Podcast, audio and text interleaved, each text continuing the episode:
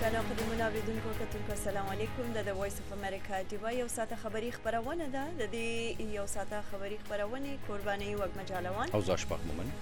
تاسو ټول ته هر کلی وایو او لاول هم په خبرونه کې باندې کوو د مهمو خبرونو سټکی د افغانستان د سولې په اړه باندې په اسلام آباد کې د افغانستان سفیر عاطف مشال د پاکستانی پوز مشر سره او په نوی دلی کې د امریکا خصوصي استازي د هندي چارواکو سره خبرې اترې کړي د بشري حقوقو نړیوالې ډلې هیومن رائټس واچ د نړیوالو مرستندوی ادارو نه غوښتنه کړې چې د افغانستان نوی ټاکل شوی د دفاع وزیر اسدالله خالد خلاف بندیزونه ولګوي او ویلي د ده پر ضد د بشري حقونو سختو خلاف ورزو کې د لاس لرلو په اړه د اعتبار وړ ثبوتونه شته دي. او په امریکا کې د حکومت سرکاري دفترو په عرضي توګه د بندېدو دوه ویشتمه ورځ ده او دغه د امریکا په تاریخ کې تر ټولو اوږده موده ده. دا او یو شمېر نور مهم رپورټونه او مرکې به زموږ په دې یو ساعته خبري خپرونه کې تاسو ته وړاندې کوو موږ سره ملګري اوسئ اول هم درته وړاندې کوو خپل لومړنی رپورټ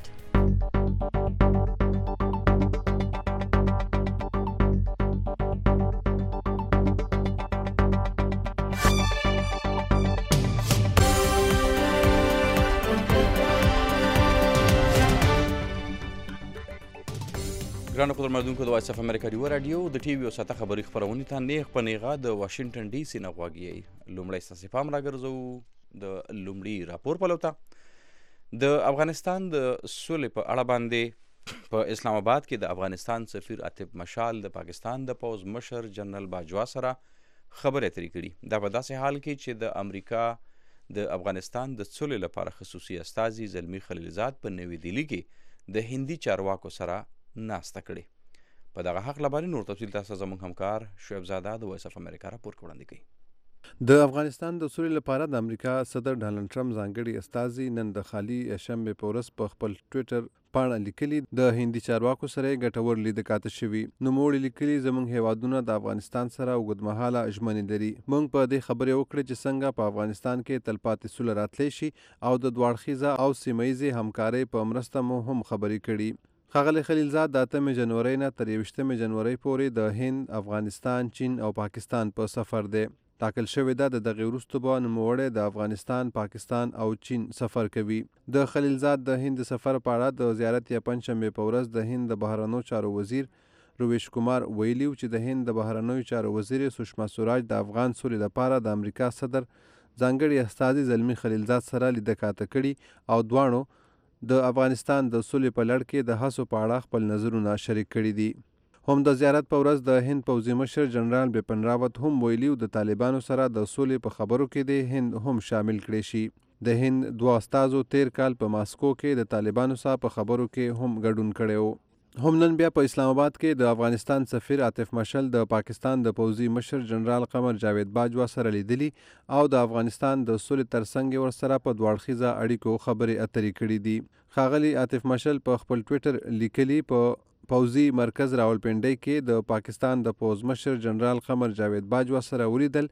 د افغانستان د سولې په بهیر، دوه اړخیزه اړیکو او سیمه ییزې همکارۍ په اړه مو خبرې وکړې.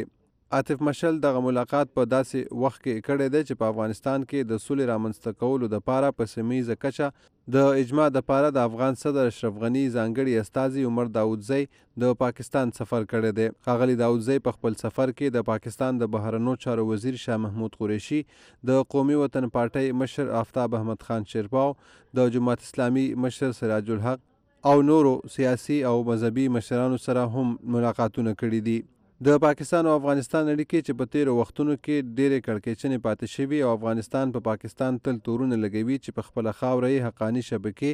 او هغه نورو ترهګرو ته پناه ځایونه ورکړي څوک چې په افغانستان کې جنګېږي پاکستان تل دغه تورونه ردوي. د اسلام اباد په سفر عمر داودزی د زیارت یا پنج شنبې په ورځ وایس اف امریکا ډیوه سره په یوه ځانګړې مارکه کې ویلي یو وخت و چې د افغانستان په اړه د پاکستان د پوځ او حکومت په تګلاره کې فرق یا بدلون و، خو اوس دواړه ادارې په یوه پاڼه دي. اوس زه اورم،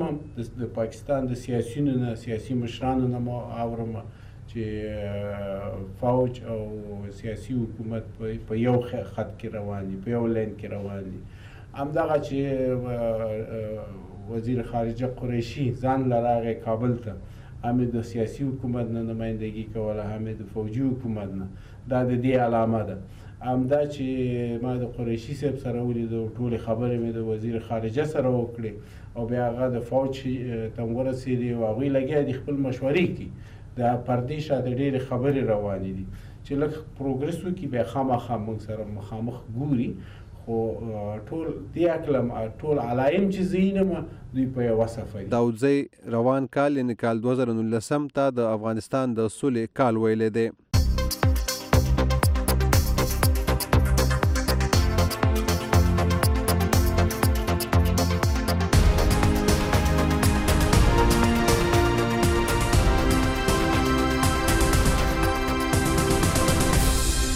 دا د وایس اف امریکا ډیوه یو ساعته خبري خپرونه ده قدرمن اوریدونکو د امریکا وتلي ورځپاڼې د ګارډین له خوا یو رپوټ کې ویل شوي دي چې 2013 کال کې داعش له خوا بریدونه چې دي په هغه کې 90 فیصد زیاتوالی راغلی او داسې د عامو خلکو وژنې چې دي هغه په تیر کال کې زیات لیدل شوي په دې اړه نور تفصیل لري وکیل خان په دې رپوټ کې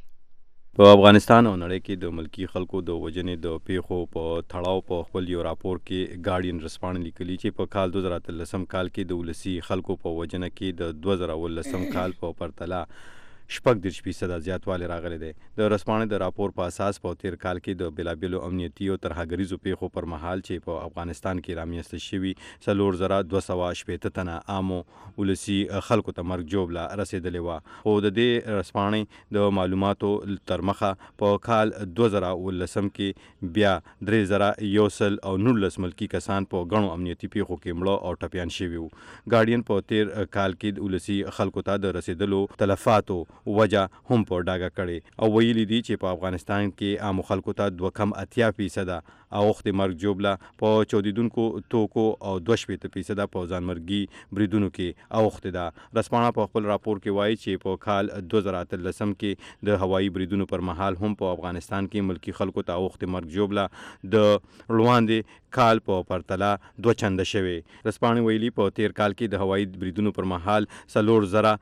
دري شپېته تنه عام خلک وژل شوي، په داسې حال کې چې له تېر کال څخه وړاندې په ورته هوایي بریدونو کې دوه سوه اته دېرش تنه وژل شوي وو. همدا راز نړیوالې ورځپاڼې په خپل راپور کې د داعش ډلې له خوا په افغانستان کې د شوي بریدونو په تړاو هم معلوماتو ته ځای ورکړی او ویلي دي چې په کال دوه زره اتلسم کې د دې ډلې د دوه زره اوولسم په کال په پرتله نوي فیصده په بریدونو کې زیاتوالی راوستی و. ګارډین ورځپاڼې په نړۍ کې عام ولسي خلکو ته په تېر دوه زره اتلسم کال کې د رسېدلو تلفاتو په اړه هم شمېرې راغونډې کړي او ویلي چې د دوه زره اوولسم کال په پرتله په تېر دوه زره اتلسم کې د ملکي خلکو تلفات کم وو. د برتانوي ورځپاڼې په قول په تېر کال یعنې دوه زره اتلسم کې په ټوله نړۍ کې دوه زره درې سوه پنځه دېرش تنه وژل شوي او یا ټپیان شوي دي په داسې حال کې چې د عام ولسي خلکو د مرګ ژوبلې کچه په دوه زره او لسم کال کې یو دېرش زره نهه سوه څلور تنو ته رسېدلې وه.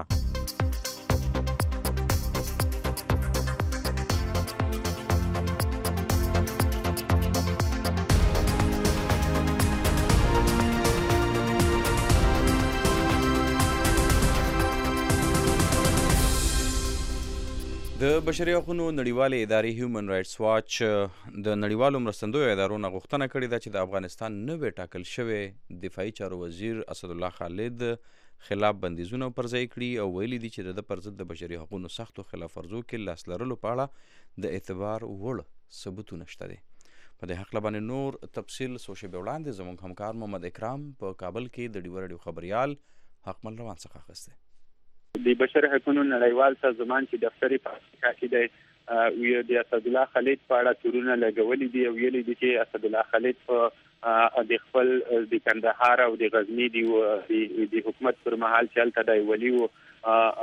د خلکو سره به د بشري سرغړونې کړې دي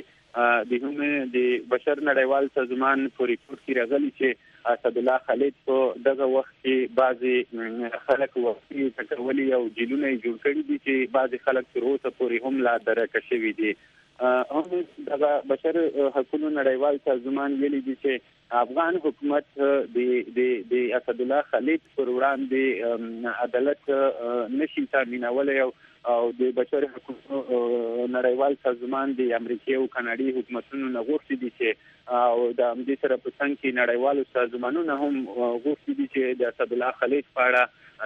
محکمه کې کومک او یا محاکمه کړي د اسدالله خالص په اړه چې دلته د ولي او د غزنی او کندهار ولایتونو کې باندې په دغه وخت کې د باندې دغه تورونه لګول شوی دي چې اسد الله خالد په دغه وخت کې دا کارونه تر سره کړی دي اسد الله خالد د دې څخه چې د کندهار د غزنی ولیتوب تر سره کړي لا غین ورسته دغه دغه دغه حکومت د پخواني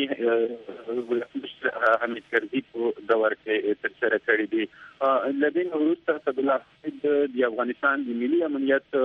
مشر هم پاتې شوی چې تل په 14 نه وشو لاغه د ټکونو نو وروسته د په وظیفه پاتې نشو اوس چې افغان حکومت څوره د وړاندې صد الله خالد د افغانستان دفاع وزارت ته سرپرست وزیر ټاکلی دی او دغه د بشر حقوقو نړیوال سازمان هم ویلي دي چې په د بعضې بشري سرغړونې ترسره کړې دي په افغانستان کې بل اکرام دا دا رته وایي چې په خپل باندې اسدالله خالد یا حکومت دغه تورونو په اړه څه وایي ځکه چې دا تورونه د ډیر وخت راهسې په د باندې لګي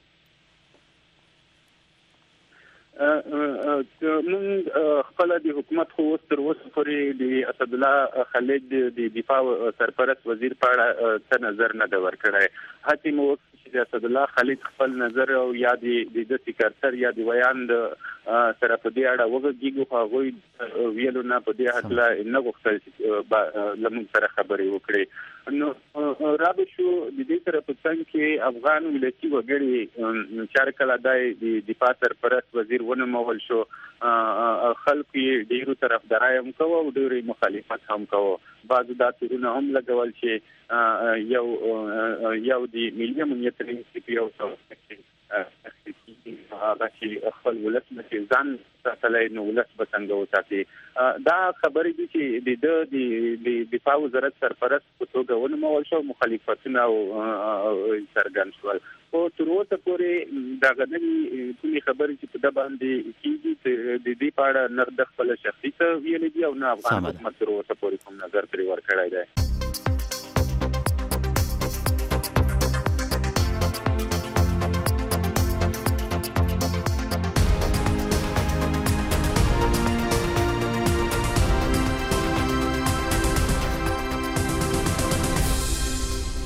وایس اف امریکا دیوا یو ساعت خبری خبرونه ده قدرمن اوریدونکو زموږ خبرونه نه یوازې په ریډیو باندې اوري بلکې په ټي وي باندې کتلې هم شي که ساتلایت ډیش سهولت وی درسره نو په ایژا سات 3 باندې دغه خبرونه تاسو په ټي وي سکرینز باندې هم کتلی شئ د دغه ترڅنګ زموږ خبرونه پروګرامونه رپورټونه او مرکې د دینه تاسو په ټولنیزه ویب پاڼو باندې هم استفاده غستلی شئ مونږ په فیسبوک یو په ټویټر انستګرام او یوټیوب باندې هم او دا غي لپاره زموږ پته ده @voa دیوا اوس هم د پاکستان بلوچستان صوبه کې پولیس وایي چې په لورلای کې نامعلومه وسلوالو لخوا په دزو کې د امن کونسل مشر او د خیر خېګړي د ډلې ایدي فاونډیشن سره رضاکار باز محمد عادل وژل شوې دي او په دغه پیخه کې سلور ملګری ورسره جوړل شوی هم دي نور تفصیل لري حمید سمسور په دې رپورت رپورټ کې. چارواکي وایي دغه پېښه له کوټ ښار څخه د دوه نیم سوه کیلومتره په واټن باندې په لورلايي ښار کې رامنځته شوله. د پولیسو مامورینو وایس اپ امریکا ته وویل چې د ماجر اډې سره نزدې نامعلومو وسله والو پر یوه ګاډۍ باندې ناڅاپه ډزې وکړې چې په نتیجه کې یې د اېدي د مرستندویه خیریه موسسې مشر باز محمد عادل ووژل شو او له ده سره څلور نور ملګري هم په ډزو کې ټپیان شو. د لورلايي اوسېدونکی د دغې پېښې عیني شاهد یعقوب دلسوز وایس اف امریکا ته په دې باب وویل. نن سهار پر لس بجې په ماجر اډه کې ايدي فاونډېشن لورلايي انچارج بازمحمد عادل باندې دوو موټرسيکل سوارانو فايرنګ وکړ چې په دا نتيجه کې بازمحمد عادل پر موقع باندې پر حق ورسېد او ورسره ولياړ څلور کسان هغه شدید زخمیان سو چي ولیاړو خلګو د طبي امداد دپاره د لورلايت ټیچنګ اسپتال ته راورسول. عیني شهیدانو دا خبره هم وکړله چي باز محمد عادل او د ده ملګريو په ښار کي د زیاتو سوو ناامنیو په ضد باندي د احتجاجي غونډي اعلان کوی چي د وسله والو له لوري پر دوی باندي برید وسو. په لورلايي کي دا پېښه پر داسي مهال رامنځته کږي سي تر دغي پېښي يو څو ساعته له مخکي د لورلايي د بي ار سي کالج سره نزدې پر ملېشه قواوو باندي ناڅرګنده وسله والو ډزي کړي وې چي په نتيجه کي يې دوه د ملېشه قواوو عسکر ژوبل سوي وو.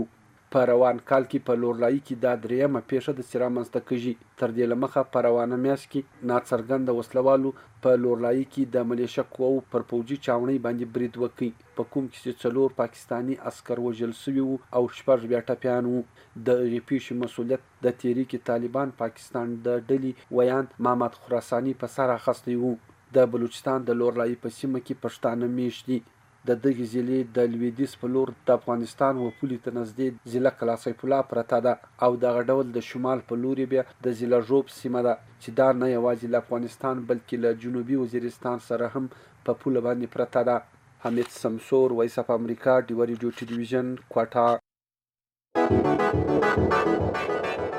د نړۍ په ګوټ ګوټ کې پښتانه د خبرونو لپاره په وایس اف امریکا ډیوه رډیو باور کوي. ډیوه په هره اهمه مسله رڼا اچوي. د افغانستان او پاکستان په اړه هر خبر ورکوي. پښتانه غواړي د خپل ژوند، امنیت، اقتصاد او صحت په اړه د نړۍ هر لوی خبر نه ځان خبر کړي. وي او ای ډیوه ځای دی. ډیوه پښتنو لپاره د خبرونو باوري سرچینه ده. وي او ای ډیوه.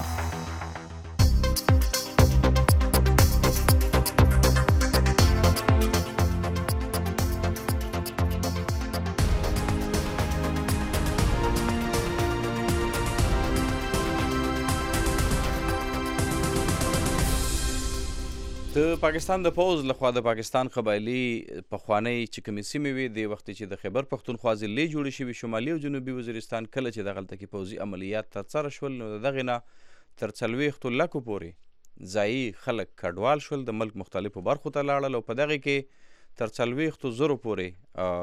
خلک چې کم دی نو هغه افغانستان ته په کډه کولو باندې مجبور شول دغلته کې اوس د پسونو کورنۍ لا اوس هم هلته کې د افغانستان غاړې ته ژوند کوي د افغانستان په خوست ولایت کې د ګلانو په کیمپ کې د کډوالو کیمپ دی دې ته د ډیوه راډیو خبریال ورغلی دی د دغه خلکو ستونزې څه دي مسلې څه دي راځئ چې په دغه راپور کې وورو دا د خوست ولایت په ګربزو ولسوالۍ کې د ګلانو په نوم د وزیرستاني کډوالو هغه کمپ دی چې میش کډوال پکې د اساسي خدماتو له نشتون څخه بیا هم د کډوالۍ ژوند ته دوام ورکوي وزیرستاني کډوالو له ډیوې سره په خبرو کې له هغو مهمو ستونزو یادونه وکړه چې په وینا یې هوارېدل یې د انساني خواخوږۍ له مخې د افغان حکومت او مرسته کوونکو ادارو مسوولیت دی. د کډوالو په کېمپ کې وزیرستاني کډوال له کومو ستونزو سره لاس او ګرېوان دي، په اړه یې ملک عبدالله نور وویل. زموږ یوه مسله د رشن چې رشن ډېر کمی دی په یوه نفر پنځه اول پنځه ویشت کیلو وو ایس میشت ته رسی پنځه کیلو اندازه دا سر ته ورسی بل سکول دای د میشت د نج برو بر دای ویلی چه دا پیر په صخره که کلی دی دا غونډ بغیر به سکول نه دی شپیژم پیر شته پانه اپوسه میشت نشته غریبونه واس نه رسی وو بزو ته تګ رتګ او بل دې بې ضرورته په پېره کلي کې چې په غونډ څلوېر پنځه سوه کېره د ميژ دوې برمې دي په يوه برمه کې يو دوې ټنکۍ ډکېژي نېره ابه نه رسي او هغه دوې برمې تنوس د وزیرستان دغه کډوال وایي افغان حکومت او د کډوالو نړیواله اداره دې د دوی د کډوالۍ ژوند قانوني کړي او د نړۍ او د سیمې په هېوادونو کې د میشتو کډوالو په څیر د دې کډوالۍ قانوني اسناد ورکړي. له وزیرستان څخه پکتیکا ولایت ته راکډه شوي وزیرستاني کډوال چې دا مهال د خوست د ګلانو په کیمپ کې میشت دي، هغوی هم د ژوند لومړنیو سهولتونو د نه شتون څخه سر ټکوي. دولت خان وايي، نږدې څلور سوه وزیرستاني کډوال له دې امله خپلې کډې د خوست د ګلانو پنډغالي ته راوړي چې د راحتۍ ساه واخلي، خو لا یې هم د ستونزو د هوارېدو تنده نه ده ماته شوې. پکتیکا نرغلي اوخسته د ګلونو کمته په دا ور ولې میش نوې کاډي خو څلور سوه کاډي د څلور سوه کاډي ته هیڅ سہولت نه دا میلاو شوی او دا د مکتب نشته او دغه خیمه نشته دغه به سبب نشته په دا ور ولې د ارڅ مشکل لري خو دغه نه چاتی نشته دغه هیڅ سبب نه دی دا پر جوړ شوی د وزیرستاني کډوالو دا ټولې ستونزې مو د خوست ولایت تر سیمه ییزو چارواکو ورسولې. د والي ویاند طالب منګل د ستونزو موجودیت ومنل او د مرکزي ادارې په ملتیا یې د هوارېدو ژمنه وکړه. دغه ستونزې موږ تاییدوو، دغه ستونزې موجودې دي. د د دې کمپ په یوې خوا کې اوبه او ښوونځی نشته، خو دوی کولی شي چې د کمپ د بلې خوا نه استفاده وکړي په دې برخه کې. خو موږ دغه ستونزې تشخیصوو او د ادارې مشرتابه به له دوی سره د دې ستونزو په اړه لیدنه هم ولري او په ګډه به له مرکزي دولت سره د کومې ستونزې چې تاسو یادې کړې دغه به ورسره شریکو کړو او د حل لاره به ورته ولټوو. د خوست ولایت د کډوالو چارو ریاست ویلي دا مهال د کډوالو په نوم د وزیرستاني کډوالو په پنډغالي کې شاوخوا اوه نیم زره رجستر شوي کډوال ژوند کوي. د وزیرستاني کډوالو یو تن قومي مشر جلال الدین وایي کډوال ستنېدل غواړي خو په خبره یې د ستنېدو د چارو پر وړاندې پراته خنډونه باید لرې شي. میزو وزیرستان ته هر وخت درمی روانی ځکه خپل وطن دا د انسان د ایمان یو خصالو حب الوطن من الايمان خو ورته مشکلات یا مشکلات په بنیاد باندې میزو بل خالت لای نشي او کچېرې حکومت دا مستر همدردي وکړو د افغانستان حکومت هم سره همدردي وکړو چې پاکستان سره داسې راپر ولي او خبره به سره وکړو او پاکستان حکومت هم سره همدردي وکړي د خلک چې کی مولینه به سره دي ګاډي به سره دي پر سامان د ذاتی سامان دی چې دا به سره پریږ دي ان شاء الله خلک په یار باندې درې میچ مو د وسوریجنال د خوست په ګربزو ولسوالۍ د ګلانو په نوم په دې کیمپ کې چې د خوراکي توکو لسګونه دوکانونه پکې شتون لري کډوال خپلې لومړنۍ اړتیاوې له همدې بازار څخه پوره کوي د ځوانانو د بدن روزنې کلب پکې فعال دی او د خیاطۍ او د پکولونو د پلور هغه ځانګړي دوکانونه پکې پرانیستي وي چې کډوالو ته پکې د وزیرستان د خلکو د فرهنګ مطابق د اغوستو وړ توکي وړاندې کوي خوست او پکتیکا د افغانستان په سویل کې له پاکستان سره نږدې ډیورنډ کرښې ته څېرمه هغه دوه ولایتونه دي چې څلور کاله وړاندې په وزیرستان کې د ترهرګرو ضد ضرب عضب عملیاتو له ترسره کېدو وروسته شاوخوا څلوېښت زره کورنۍ ورته راکډه شوې خو دا مهال د دې کډوالو زیاته برخه له کرښې بېرته اوښتي دي. حکمل سادات، امریکا غږ ډیوه ټي وي، خوست.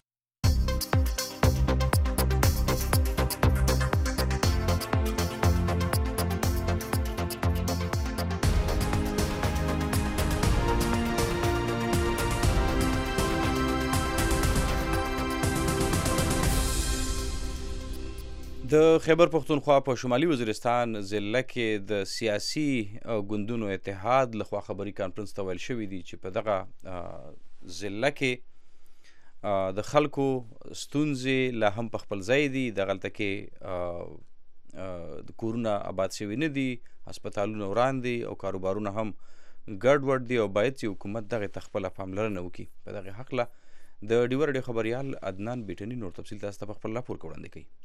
په بنو کې د شمالي وزیرستان سیاسي اتحاد خبري غونډې پر مهال څلور کلن ضرب عضب عملیاتو وروسته په سیمه کې مخ په زیاتېدونکې ناامنۍ سختې اندېښنې څرګنده کړې او ویلي د تازه ناامنۍ له امله خلک بیا پرېشانه شوي دي. دوی د کډوالو د واپسۍ او آبادکارۍ ترڅنګ د سیمې د سکولونو، روغتیاو مرکزونو او کاروبار بحالولو غوښته هم کړې. د سیاسي اتحاد جنرل سیکرټري او د عوامي نیشنل پارټۍ سیمه ییز مشر نثار علي وویل، ضرب عضب عملیاتو وروسته بیا تندروه پېښې سیوا شوې چې د تشویش وړ خبره ده. هغه وویل، ضرب عضب څلور کاله تېرېدو باوجود هم د سیمې زیاتره خلک کډوالۍ ژوند تېروي او چې کوم خلک واپس شوي هغو ته کورونو تاوان پیسې نه دي ورکړی شوې. دوی په فوري طور د کډوالو د واپسۍ او ابادکارۍ غوښته وکړه. د امن و امان مسله دا خلک ډېر انتهايي عدنان خان ډسټرب ده ځکه چې مخشه به خلک په بازار شي په لږ شي غیر محفوظ وو نن په خیر شي غیر محفوظ ده د شپې په وخت باندې یا د ورځې په وخت باندې په خیر باندې غیر محفوظ ده او بل مطلب چې دا ټارګټ کیلینګ روان دا دا میزایل وشته شي او د نه علاوه خو سمیش په دغه کې چې کوم کیرینه ډنګ وی هغه هغه سروې نه د شوې چې چا سره شي هغه ته پیسې نه دي ملاو شوې څه کوم سکولونه په اپریشن شه ډانګ وی مطلب هغه سکولونه هغه شه ډانګ پروت دی مانګ په شکل وی دا څه پتلینه مې په غرنګ پروت دی دا مو د کیر په شکل شه دا مو ته نقصان اکسو چې کوم مو نقصان شو دا کدمو د بازور د مو مکمل رنګ شو دا کاغه د خوره چشتان دا پراپرټی دا مالک تا دغه ته دا مکمله د خپل د کونو معاوضه ورکړه شي د سیاسي اتحاد په خبره دوی زیاتره خلک کډوال دي چې پکښې په افغانستان کې هم ځنې کډوالۍ ژوند تېروي. وې ویل په تېر شوي نفر شمېرنه کې د شمالي وزیرستانو خلکو شمېر کم شوی او دغه سرشمېرنې دوی ته د منلو وړ نه دي. نثار علي زیاته کړه چې په صوبايي پارلمان کې د ابادۍ په حساب سره په ټوله قبایلي سیمې او خصوصاً شمالي وزیرستان کې دې څوکۍ نورې هم اضافې کړي. د میر جعفر غاز خلک په افغانستان کښې پروت ده لیک په پاکستان کې پروت دی مردم شماري نه دو شوې په دې باندې موږ تحفظات دي چې کوم سټینا چې موږ دوارو کړی دي شمالي وزیرستان ته دا کام دي چې دا غدرې شي او مردم شماري باندې موږ تحفظات ته مردم شماري ځکه چې ډېر تحصیلي نه بهر راوتلي نه وي درې سرور لکه غړیوم تحصیل شو رزمک تحصیل شو د سلی تحصیل شو سنمومو وشوه تفصیل دا څنګه کټ کړی وی بیا چې د مشکین خلکو وروتلا وا لاس لا کټول تر رسیدل مطلب چې نور مردم شماري دغه نه دو شوی او سیټنه چې کوم شامل او شوی دي دا خانه کفي دي سیاسي اتحاد وویل د افغانستان او پاکستان ترمنځ په غلام خان بندر د خنډانو له امله د سیمې تجارت انتهایی ټیټي درجې ته راغورځیدلی چې له وجې د سیمې تجار او عام خلکو ته زیان رسی دوی په دغه بندر د خنډانو لرې کولو او ازاد تجارت جوړولو غوښته هم وکړه نثار علي وویل چې په وروستیو کښې حکومت د سیمه تجارو سره د عملیاتو په وخت اوښتي نقصان په ځای کولو چې کومه ژمنه کړې وه هغه هم نه ده په ځای کړی شوې. هغه وویل په غلام خان بندر کسټم په نامه زیاتې پیسې اخستلې کیږي. د افغانستان سره چې کوم کاروبار وو په هغې باندې د میر معیشت ډیر مضبوط وو د میر خلک ډیر خوشحال وو ایس د غلام خان په لیار باندې چې کوم کسټم اکټ کسټم لګوله ده هغه په خرلسۍ نه زیوت ته هغه په تورخم نه زیوت ته هغه په انګور ډنه زیوت ته دې وجنه د میشنګا د ایکسپورت امپورت چې کوم انټرنیشنل کاروبار ده هغه د نشت کاروبار ده غلام خان او د بکخیل په میاشت د میرزا شمالي وزیرستان چې کوم ایریا ده که د پاکستان نه درې میاشتې بغیر د کسټم نه مشته مولر درې او که د افغانستان نه درې میاشتې مشته د پنځ سال پوره بغیر د کسټم نه مولر درې میر امیر ان شاء الله چې د کیمې تجارت ته د میر د علاقې د وطن دا به ان شاء الله فعال شي او چې سته ما د میر تاجر برادری رژامدې شي د میر شمالي وزیرستان به ان شاء الله رژامدا شي او خوشحال باشي د شمالي وزیرستان سیاسي اتحاد دغه اندېښنې په داسې حال څرګنده کړې چې د وروستیو کال نومبر په میاشت کې د ملک وزیراعظم عمران خان او د پوځ سرلښکر جنرال قمرجاوید باجوا د شمالي وزیرستان سفر کړی وو او د پوځ سرلښکر عمران خان ته په هغه ځای کښې تر عملياتو وروسته په لاس راوړنو او ترقيتي چارو حال احوال تېر کړی وو او وزيراعظم پرې د اطمينان څرګندونه کړې وه. عدنان بېټنی، ډيوه، شمالي وزيرستان.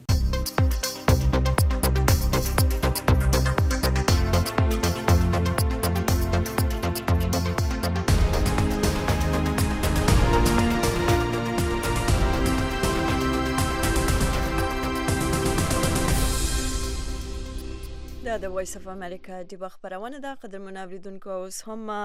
تیر کال په 13 جنوري کراچۍ کې د پولیسو لخوا په یو جالي مقدمه کې وژل شوی پښتون نقیب الله مسید د لومړی تلین چې دی هغه سبا یعنی اتوار پر ورځ په داسې حال کې لمانځل کیږي چې د هغه په وژنه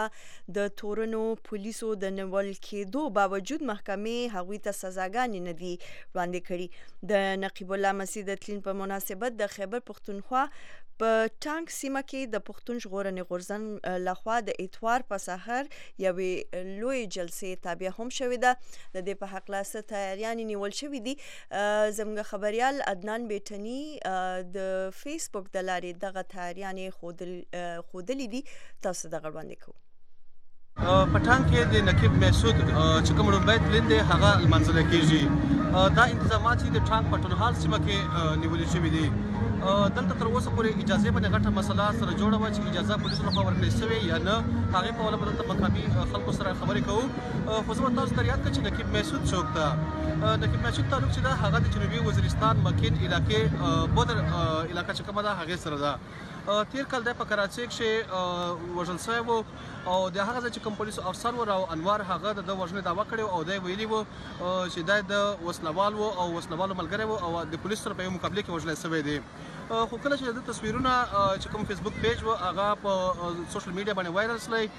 نو دی یو ماډل په طور باندې وپېژندل شو. تر هغه وروسته پاکستاني په مطبوعاتو کې هم او دغسې چې کوم د سند پولیس دي هغې په خپله باندې یو جي ټي جوړه کړې وه او هغې دا دعوا کړې وه چې نقیب محسود چې دی هغه بې ګناه وژل شوی دی. نقیب تلین نن په داسې حال لمانځل کېږي چې د هغه په وژنه چې کوم کس تورن دی راو انور هغه د سند عدالت لخوا چې دی هغه په ضمانت باندې ازاد ګرځي. دلته په دې باندې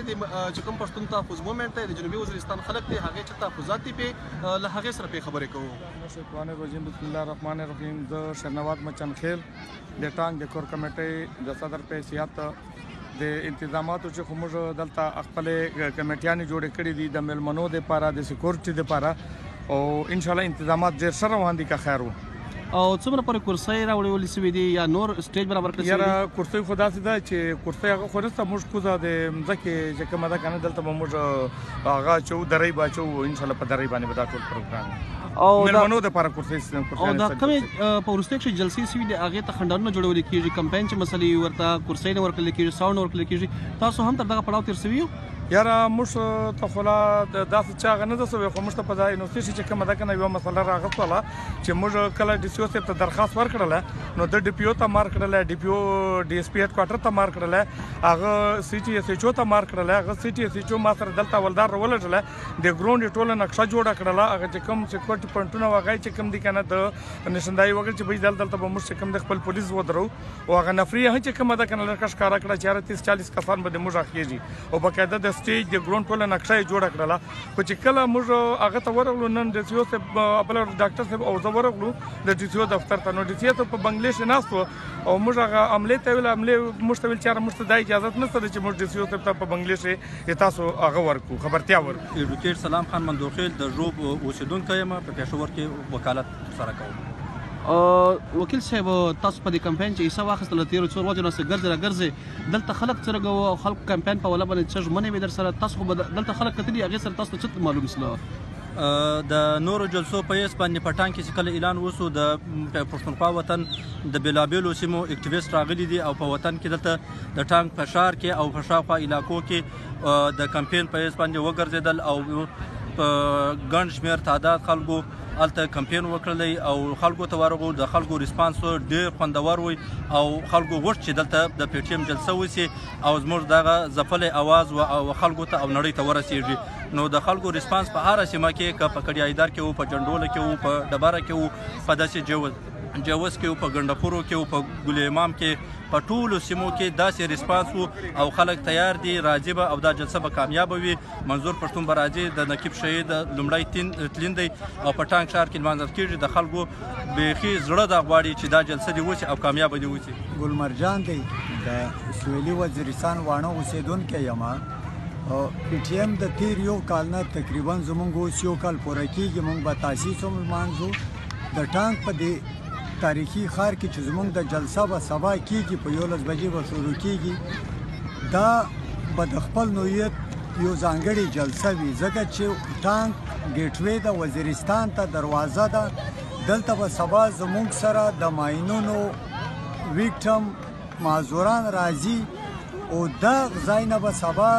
د ټول پښتون ته دا پیغام ورکول کیږي هغه خلک چې وایي چې پي ټي ایم د نورو خلکو په ایجنډا دی په وزیرستان کې فوج ظلمونه نه دی کړي سبا به د پاکستان د فوج ظلمونه دلته ښکارا کیږي دا ټول ولس دا د پاکستان ولس دا پښتون افغان ولس به سبا د پاکستان د فوجونو دا ظلمونه په خپل سترګو ګوري او زموږ ماشوم ماشومان به ګوري او زه دا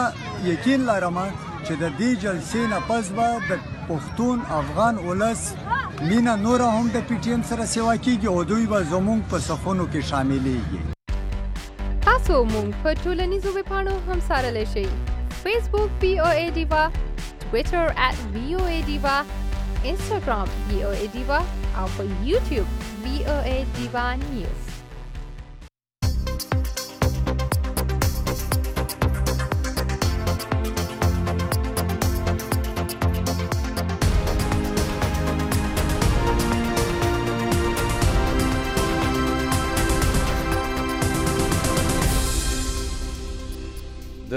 پښتنو د سیاسي غورځنګ یو د یو کولو لپاره دغلته کې د پښتنو په سیمه د امن راوستو لپاره د پښتنو مسلې راپورته کولو لپاره چې حل یې پیدا شي د دغه سیمې د عوامي نشت... بخنه غواړم د دغه سیمې د قومي وطن پارټۍ مشر افتاب احمد خان شیرپاو د پښتنو تمامو سیاسي مشرانو ته خواست لګلې دی چې هغوی یوې غونډې ته حاضر شي او په دغه مسلو باندې خبرې اترې وکړي د افتاب احمد خان شیرپاو سره زمونږ د ډیوه رادیو خبریال ارشد مومن خبرې اترې کړي دغه مرکې ته ستاسو پام راګرځو دا اوس د تیر الیکشن نه پس هم او اسې مو د پښتنو چې کوم مسایل رامنځته شي نو دا څو پورې چې ټول په یو ځای مشترکه تور باندې د لپاره هغه ځای ونشي او متفقه تور باندې د لپاره کار ونشي نو زموږ د مسلو کې ورسره اضافه کیږي او تاسو به لیدلی وي چې دا وار ان ټیرر او د دهشتګردۍ کې هم دلته دا ټول علاقه د پښتنو سیمه چې ده دا خو ډېره روانه شوه بیا هغې نه پس هم ډېر مشکلات مخامخ شوي دي او هغه سیمه کې چې کوم اوس مخکې قبایل اوس شامل شوي دي هلته چې کوم چیک پوسټونه دي او دا نور کوم مشکلات دي دا ټول د زمونږ د پښتنو یو د لوی انبار دي د مشکلاتو دا چې نقطې چې په هغه باندې موږ ټول متفق شو هغه روشت کوم یو موثر आवाज به مخامخ راشي او بیا خاص کر افغانستان سره هم دا کوم صورتحال دی اولتا هم د پښتنو مشکلات دي او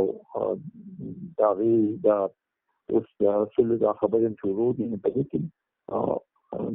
پښتنو د دې ځای پښتنو لیدرشپ یو رول دی چې هغه په کار دي چې ادا کړی شي خط مو چا چاته لیکلې آیا صرف ملت پاله ګوندونو مشرانو تم لیکلې دي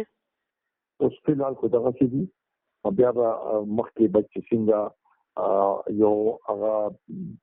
راي راشي نه شانته به مخکې په دې کې ځو او څومره خوشبینه یې چې را یو ځای به شي او دغه د پښتنو چې کوم مسایل تاسو ویلې دا په شریک او د یو پلیټ فارم نه اوار کوي ګوره جی احساس خو ټول ته دی چې دا وفات دې نه هغه شانتي نه چې نقصان ټول پښتنو ته دی او زمونږ د سیمې ته دی نو په دغه بیا سره چې موږ ته احساس کوي نو ایله لرم چې نور سیاسي پاتو مشران ته هم دغه احساسي او هغه کې به زما په خیال دې کې ټول یو ځای شو نو دا د پښتنو یو اواز بم شي او یو د پښتنو کم مسلې چې دي دا غي لپاره په موثر طریقې سره هلې ځلې شي ډیره مننه اپتاب شر په اوسه خوشاله اوسئ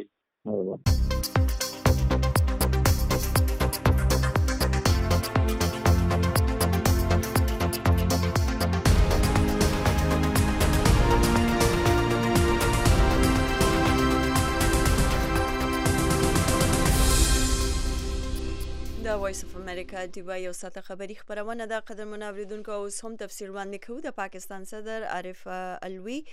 د قامي ګټو د ویش په نهمه غونډه پترس ویلي دي چې د آئین بدلونو د بدلون پرته به د صوبو نه لږه برخه چې ده هغه مرکز ته بیالوي په دې اقلا پوره تفسیر وړاندې کوي زموږ خبریال الیاس خان په دې رپورټ کې.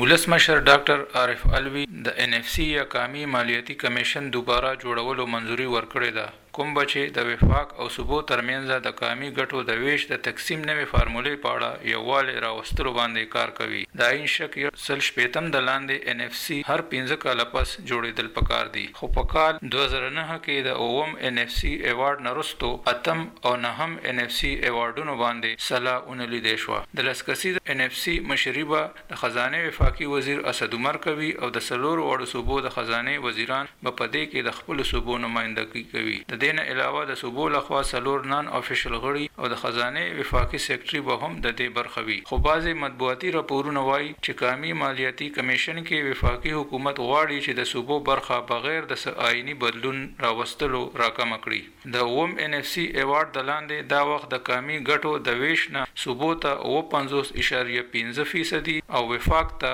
دوه څلوېښت اعشاریه پنځه فیصدي برخې ملاوېږي او موجوده حکومت هڅه کوي چې دې کې د صوبو برخه د شپږ فیصدي نه تر اتو فیصدي پورې راکمه کړي او دا پیسې په سیکیوریټي، پخواني قبایلي سیمو، ازاد جمو کشمیر او ګلګت بلتستان باندې خرڅ کړي. ډیوه ریډیو چې د نومیالي قانون پوه لطیف افریدي نه وپوښتل چې وفاقي حکومت آیا داسې کولی شي چې د صوبو د رضا، او آئین کې بدلون راوستو نه بغیر وفاقي محصلو د وېش فارموله کې څه بدلون راولي نو هغه وي. نفسي خو آئین کې دې لارټیکل دې خپل باب دې او په هغې کې د هغوې د هرې صوبې خپل نمائندګي ده او خپل حیصه ده نو په دې کې داسې څه امکان خو نشته چې هغه د صوبو د رضامندۍ نه بغیر دوی پکې کمی راولي البته چونکه په پښتونخوا کښې هم د دوی حکومت دی په پنجاب کښې هم د دوی حکومت دی او پرکټیکلي په بلوچستان کښې هم د دوی حکومت دی نو که فرض کړه دا درې صوبې رضا کړي نو څلورمه صوبه سند به څنګه رضا کوي ځکه چې صوبو ته خو د مسایلو انبار دی او صوبو ته خو د نورو پیسو ضرورت دی مرکز ته خو صرف په ډیفنس کښې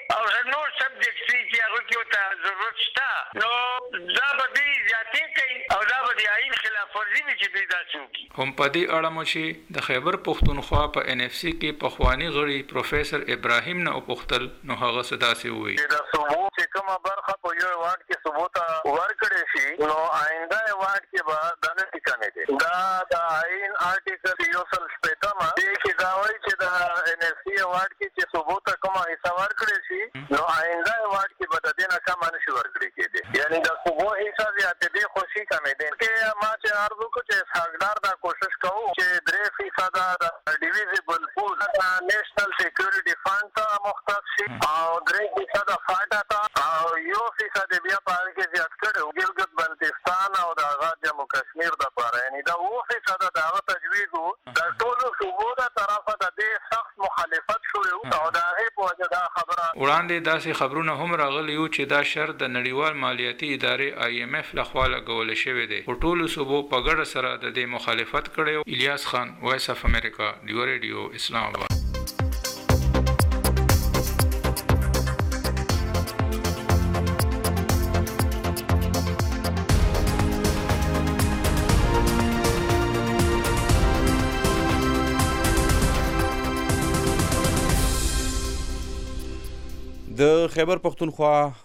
چې کومې اووه نوې شامل شوې ضلعې دي قبایلي ضلعې په دغې کې د تیر بجټ چې کومې پاتې پیسې دي یو خو هغه دغه ضلعو ته نه دي ورکړې شوي په دغه کې لم لیټ دی بلخوا د خیبر پښتونخوا صوبایي حکومت لخوا د دوی بجټ لا نه دی اعلان شوی یعنی دی چې د خیبر پښتونخوا د صوبې برخه جوړ شوي دي نو په آینده یا راتلونکي بجټ کې به د دوی سره د شریک بجټ د پیش کولو امکانات شته خو لا تر دې دمه شوي نه دي نو په دغه وجه باندې هلته کې د ترقۍ کارونه یا ترقیاتي ترقیاتي کارونه پر ځای ولاړ دي د دغه په اړه باندې د قبایلی ضلعو چې کوم مشکلات دي د جماعت اسلامي لخوا د غلطه کې یو غونډه پیښور کې رابل شوی و په دې نور تفصیل د ډیوه ریډیو خبريال مدثر شاه تاسو ته وړاندې کوي دغه سیمینار جماعت اسلامي را جوړ کړی چې پکې سابقه او موجوده د پارلیمان غړو، د بېلابېلو سیاسي ګوندونو مشرانو او د نوو ضم شوو ضلعو مدني فعالینو برخه اخیسته. د غونډې مقصد دا و چې د انضمام نه پس په پیدا شوو ستونزو خبرې او د هواري لپاره لارې چارې ولټول شي. ویناوالو ویل، د فاټا اصلاحاتو نه چې د دغه ځای ولس کومې تمې وې هغه تر اوسه نه دي پوره شوي او خلکو لا تر اوسه کومه ګټه نه ده لیدلې. او په دغه مهال د پارلیمان پخواني غړي الحاج شاه جیګل ډیوه ته وویل، د نوو ضلعو ولس سره ژمنه شوې وه چې دی ته به د پرمختیایي پروژو لپاره سل اربه روپۍ ورکړی کېږي خو تر دې دمه دا صرف ژمنه ښکاري. پنځه میاشتې کېدونکې دي چې د حکومت اخیستی تر اوسه پورې هغه درې پرسنټه اېن اېف سي اېوارډ موږ ته رانه کړو زموږ یوه مسله هم نه حل کېږي. او نه نه خلکو ته د دغ اصلاحاتو فائدہ رسیږي چې تر کومه پورې موږ ته دغه 3% ان اف سي سل ارب روپې نیوي راکړي سل ارب خو پرې د جی چې کم د موږ ډي پی دا هغه صرف یو کوارټر کښته راکړه دویم کوارټر هم ختم شو او 40 فیصد پکې کټوتی مو شو زموږ په ډي پی کې نو دغه وجنه د خلک بیا تر اوچت شو زیاتې انتظامی او عدالتي چارې هم هغه شان روانې دي څنګه چې د اف سيار وختونو کې وې او حکومت د اصلاحاتو عمل ډېر په سستۍ روان کړی دی خو د واکمن ګوند تحريک انصاف د خېبر ضلعې نه د مرکزي اسمبلۍ غړي اقبال افريدي بيا وويل سل اربه روپۍ به ډېر زر جاري کړی شي. د قبايلو چې کوم په تين فيصد کوټه به ته تېر شوي ګورنمنټ فيصله کړې وه چې دا د قبايلو له مېلو شي دې کې نه په ايجنډه کې دا چولو ضرورت شته دا حکومت بوند دی چې د ټولو صوبو نه د فنډ نه يې کټ کړي او قبایلو ته حواله کی او پاغي کې عمران خان موږ سره کمټمنټ کړی دی چې تاسو فکر مکوئ په دې کې په 14 تاریخ باندې سبا نه بل سبا د وزیر اعلی سره اجلاس دی د ټول هډ اف ډپارټمنټ او ان ګوین سکیمونو له سپندونه ریلیز شویم دي ان شاء الله ولزی چې دا پیسې به قبایلو له ملاویږي دا د ګورنمنت به ان شاء الله په دې کې یو کردار ادا کوي او دا د ګورنمنت ذمہواری ده چې دا تر سره کړي د سیمینار په وخت ګډون کوونکو په دې هم اندېښنه ښودله چې تېره سرشمېره کې د نوو ضلعو شمېره کمه ښودل شوې ده او په هغې اساس د صوبايي اسمبلۍ دای ته صرف شپاړس چوکۍ ورکړې شوې دي او د جماعت اسلامي د خیبر ضلعې امیر شاه فیصل افریدی وایي اوس په کار ده چې په دغه بنیاد د صوبايي اسمبلۍ ټاکنې ترسره شي خو بیا باید نوې سرشمېرې په کار دي چې صحیح تعداد معلوم شي. پکار ده چې بیا ریسنسز وشي دوباره بعد که هغه وشي مردم شماري وشي او آبادي هغه شي خو د ان مخکې دا چې ټول فاټه لا په مخکې هغه کې دغه ځلا ولا یو ریلیکسیشن ورکړ شوی وو لکه موږ د ان سیټ پر نور پاکستان کې په 7 لک آبادې باندې وو په فاټه کې دا په 4 لک آبادې باندې وو نو موږ په هغه ترشو باندې ویو چې په 4 لک آبادې باندې ری ان سیټ مو ساتل شي او د پی کې سیټ چې ان صوبایي سیملي چې کوم حلقه د غي سیټ د په 3 لک آبادې باندې دوه ورکړی دی نو 3 لک آبادې دغه پر په فاټه کې په د پسمنداز لاو کې دا کې ډیره د لکه نو لهدا موږ د مطالبه چې د په 2 لک آبادې باندې ورکړی شي وای په دې طریقه به دغه اوو ضلعو د صوبایي سیملي لپاره چوکۍ د 14 نه 15 ته جګی شي د سیمینار پای کې ګډون کوونکو هوډ وکړو چې که حکومت د دای ستونزو ته مثبت جواب ورنکو نو دای به په ګډه هم هغه شان تحریک شروع کی کوم چې دای د فاټا انضمام لپاره دوه کاله وړاندې شروع کړی و. مدثر شاه وایس اف امریکا ډیوه پیښور. خوږو اوریدونکو او کتونکو تاسو مونږه په ډیوه ریډیو په فیسبوک او په ټویټر په دواړو باندې تاسو مونږ فالو کولی هم شی او تاسو خپل نظر هم مونږ ته رالګلی شی.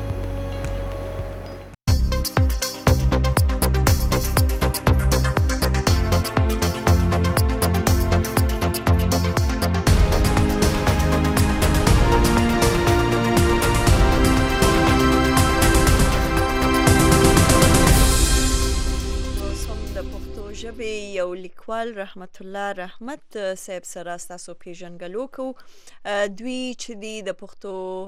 ادب ته ډیر خدمتونه وړاندې کړی دي 15 ناول چې دی دوی تر اوسه پورې لیکلي دي چاپ دي او بیا نور یو شمیر ناول هم تیار دي چاپ کېدو ته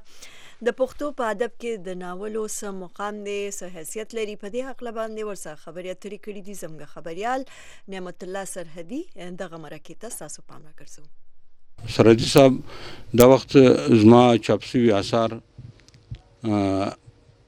زیات توجه ما نثر تور کړی د پښتو ادب کې چون شاعري ډیره ده په نثر کې بیا ما لنډه کیسه چې په انګلیش کې شور سټوري یا په اردو کې افسانه ورته وایي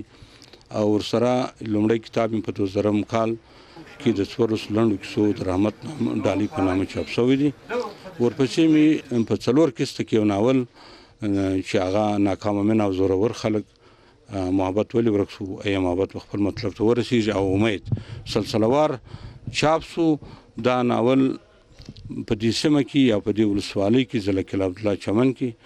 یوازینی ناول نګار چې دی ځکه چې نثر ته کار په پښتو ژبه کې نه دی سوی نو زما ډېره توجه و ناول برخه ته د نثر په نثر کې لنډه کیسه او د ناول برخه ته ورکړې ده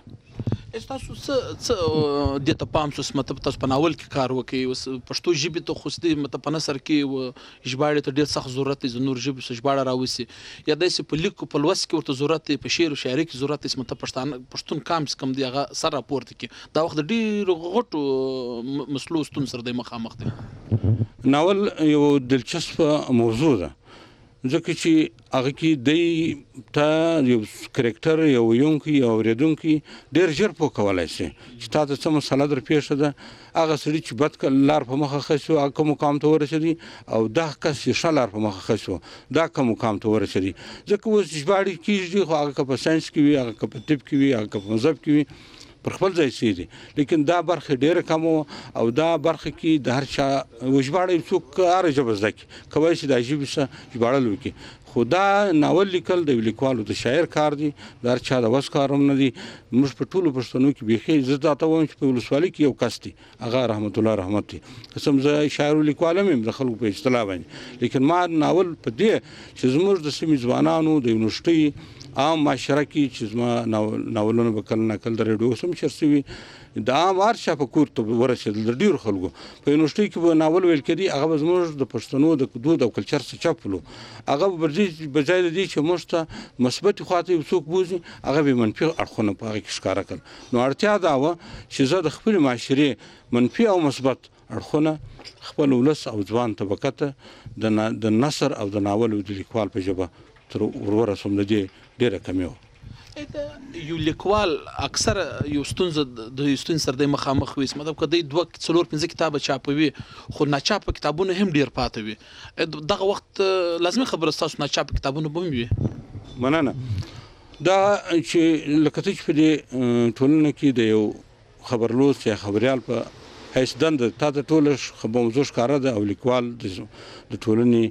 ډاکټر بلل کېدای شي او د ټولنې سترګې وي که صحیح استعمال شي وجه دا ده ټولنه داسې ده لکه یو باغ که باغ سمسور وي آباد وي نو هغه کې هر ونه هر ځای ښایسته وي شاعر هم د دې برخه دی. زموږ ټولنه ځپلې ټولنه ده. د کلونو راهیسې، که موږ څلور سوه کاله شاته ولاړ شو، موږ څلور سوه کاله موږ ځپل شوي یو. موږ وخت په جنګو کې تېر کړی دی. موږ د علم څخه بلې خواته لار ګرځولې ده. نن چې وخت د بټنې دی، موږ لا د ماشې څخه کار اخلو. وخت د بټنې دی. له لرې لرې ځایه بټن وهل کېږي، خبره رسېږي او شی رسېږي، خو موږ لا په کور کې په شخړو اخته یو. وجه دا ده، که د ټولنې یو فرد ټولنه ضعیفه وي د هغه خبریال به هم ستړی وي د هغه عالم به هم ستړی وي زه د ټولنې یو برخه یم نو زه ځکه زما کې تر دا وخت پورې تقریبا تر لسو زیات کتابونه اثار مقالې شعرونه او تقریبا څلور نیم زره زیات پیغامونه مختصرا د فیسبوک لپاره چې ما شیر کړي دي یا د هر چا د هغه څو کتابه جوړېدای شي ډېر کتابونه مې ناچاپه دې پاتې دي چې زما ټولنه داسې ټولنه ده چې هغه د نورو سره بلکل موږ درې سوه کاله شاته پاتې یو په نوره ټولنه کې په میلونو یو کتاب چاپیږي موږ پنځه سوه زر کتابه چاپو او بیا د ویلو والا نه موږ په لس لاکه آبادي کې په دې سیمه کې موږ دومره د علم څخه شاته یو چې موږ د پښتو ژبې دوه کمپوزران هم نه لرو په لس لاکه آبادي کې دا وخت د ساینس او د ټکنالوژی وه زمانه ده د وختو څخه زموږ اکابرونو مشرانو داسی پوهان ول چی زموږ د هغو کتابونه په یورپ کی پنځه پنځه سوه کاله موږ نو مانو دا خپلو اکابرونو هم نه دی زده. دغه وو رحمت الله رحمت صاحب زده دلته دغه سیمې لیکوال دی ده په ناول کې ډیر زیات کار کړی تقریبا د اوسه پورې دده پنځه کتابه دده چاپ شوي دي او ډیر زیات کتابونه دده چې ناچاپ وو هم پراته دي یعنې ده وو ټولنې ته یو پیغام ورکړ ده خپل هم دا وايي چې مطلب په دا ناولونو کې هم زه ټولنې ته پیغام ورکوم چې دغه وخت زموږ ټولنه در کومو ستونزو سره مخامخ ده، در کومو زیاتو جنجالو لاندې پرته ده، باید دا راپورته شي، په خلکو کې شعور رابیداره کړي او ځوانان چې کوم دي هغه د قام د بهتري لپاره په کار راوستل شي. نعمت الله سرحدي، وایس اف امریکا، ډیوه ریډیو ټي وي، چمن. مهم خبرونه چې چرته هم وي تر تاسو یې درسوو. د باخبره خلکو سره غږېږو. د پاکستان او افغانستان تر مابينځ پر دغه چمن سرحدي پولو باندې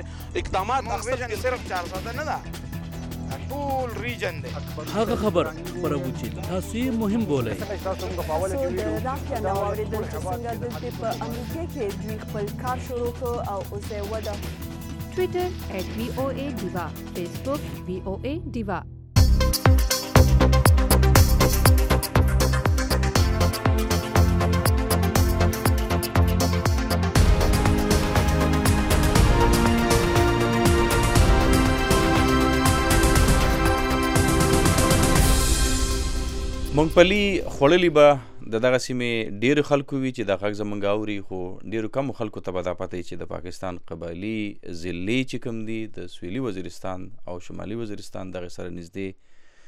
په جنوبي ازلاو کې او بیا بالخصوص په کوهاټ کې د دغه ممپلو بخنه غواړم ټانک کې به دغه ممپلو کاروبار هغه زیات کیږي او کروندې هم د غلطه کیږي د دغه ځای ممپلی خپل خوند لري خپل رنگ لري د ډیو رډیو خبريال ملک وقاص ورغله دغه ځای ته کوهارت ورغله دغه غلطه کې یو راپور تیار کړی تاسو لا نو راځي چې ته وښو د شاړو یا وچو ځمکو پیداوار کې مونږ پلې ډېر اهم پیداوار دی چې په حاصه توګه د کرک ضلع په خواږ شاه کې پیدا کیږي. نن سبا دلته چې دا مونږ پلې تیار دی نو ورسره د افغانستان او وانا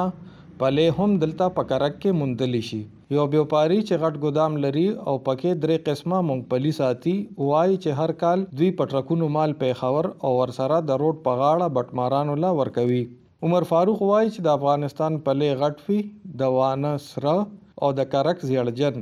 چې افغانې پلې په خوند مزېدار وي، خو وطنې یا د کرک پلې ټول ډک وي. اوس مونږ دلته لکه وانه نه هم دا غټ ممپلې راځي او کرک والا وړوکې ممپلې مونږ سره شته دي، پړ چنار ممپلې مونږ سره شته دي، کچه هم شته، پخه هم دي، لکه هر قسم ممپلې مونږ سره او د نزدې چې کوم ټپرې والي دو ټولو ته مونږ لکه کچه ممپلي هم ورکوو، پخه ممپلي هم ورکوو جي. دا خو مونږ هر کال لکه نوی مپلی اخلو او پېښور پورې لېږو لکه دا ورسته سټاک چې لګېدلی ګدام ډک دی داسې کلي کې بل ګدام ډک دی لکه اته لس ټرکه ممپلي مونږ لکه د وطن والا اخلو کرک والا او دې کې لکه بریني ممپلي هم مونږ اخلو لکه افغانستان والا راځي لکه دا وړنه راځي غټ ممپلی دی جي دا د کوهاټ او کرک ترمنځ ډېر بټماران کچه په لې اخلي او د ګاګ د پاره روتوي خو وايي چې ډېر ورسره تيار پراته وي. پور خان وايي چې بس دې موسم کې مونګپلي خرڅوي. او مونګپلي دا لکه دا ترخه کوه شه ده دا لوندې علاقې کې دا غونډې کې دا مونګپلي کېږي تېري تېري راسې دا غونډې دا علاقې دا مونګپلي په کې کېږي سيزن کې لکه دا تقريباً دوې مياشتې شلې چې دا سيزن يې ختم شه لکه ويستل. خو بس دا یوه میاشت و بس به سیزن ختم ده بس بس دغه سوړه رسې دا یوه میاشت و بس بیا بیا کاروبار نه کوو. د کرک په شاړو کې د مونګپلي فصل نه علاوه دالیزې فصلونه هم کرلي کیږي خو پلي سره د وړوکي مزدور مزدوري د څوروځو دپاره په دې موسم کې تړلي وي چې بیا د نورې دیاړی په تکل کې وي. ملک وقاص خان وایس اف امریکا ډیوه نیوز کرک.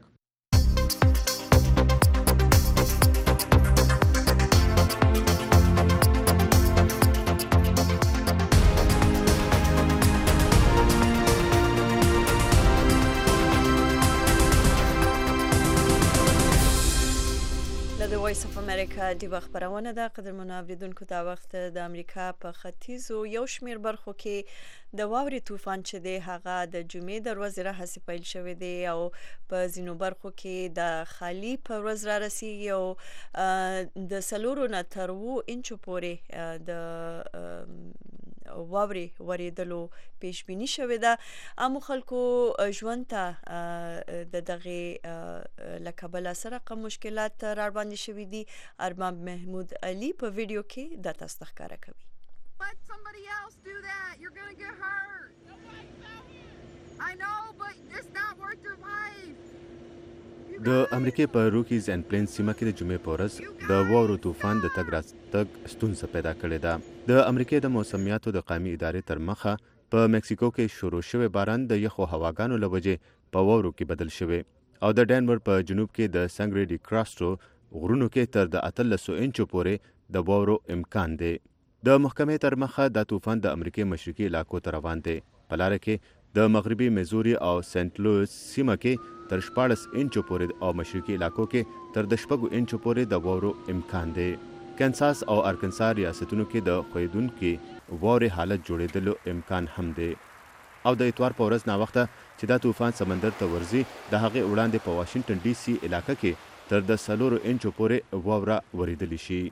د جهازونو د سفر معلومات لرونکې ویب پاڼه فلایټ اویر ډاټ کام وايي، د جمعې په ورځ شاوخوا څوارلس سوه پروازونه ځنډول شوي دي او نږدې دولس نیم زره د لم لیټ سره مخ شوي دي. د موسمیاتو د محکمې ماهر پاول واکر وايي، د ګڼې ګوڼې شمال مشرقي سیمه د واورې د طوفان نه محفوظ ده، خو د کنساس ښار او د انډیاناپلس ترمنځه هوایي او ځمکني تګ راتګ به اغېزمن کړي. دا به په دې ژمي کې په سنسیناټي او په اوهایو ریور ویلي کې تر ټولو زیاته واوره وي. د بیړني چارو د ادارې کارکوونکي وايي د طوفان له وجې د بجلۍ او تګ راتګ ستونزې را پیدا کیدلی شي خو نه ګڼي دومره غټه ستونزه به وي. پاول والکر وايي د اتوار په ورځ ناوخته کله چې دا طوفان سمندر ته ور ورسي نو یو بل طوفان به پیدا شي او دا طوفان تر د څلورو انچو پورې واوره په واشنګټن ډي سي کې ورولي شي.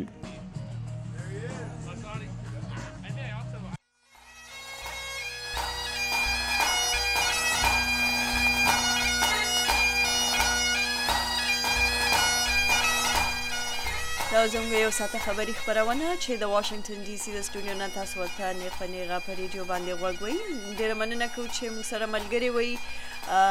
موږ سره ملګري اوسئ ځکه زموږ خپرونې چې دي هغه لا هم دوام لري راتلونکي پروګرام چې دی هغه به وکیل خان او نایله محمد های فایو پروګرام تاسو ته وړاندې کوي ټیکنیکل اړخ ته د دې پروګرام پر وړاندې کولو کې زموږ سره همکاري کوله پروډیوسر عدنان رشید او موږ سره انجنیر زونیک او زبیر د هغوی نه هم مننه قربانه وږمه جالوان او زه اشفاق مومن اخلو ستاسو نه اجازه د الله پامان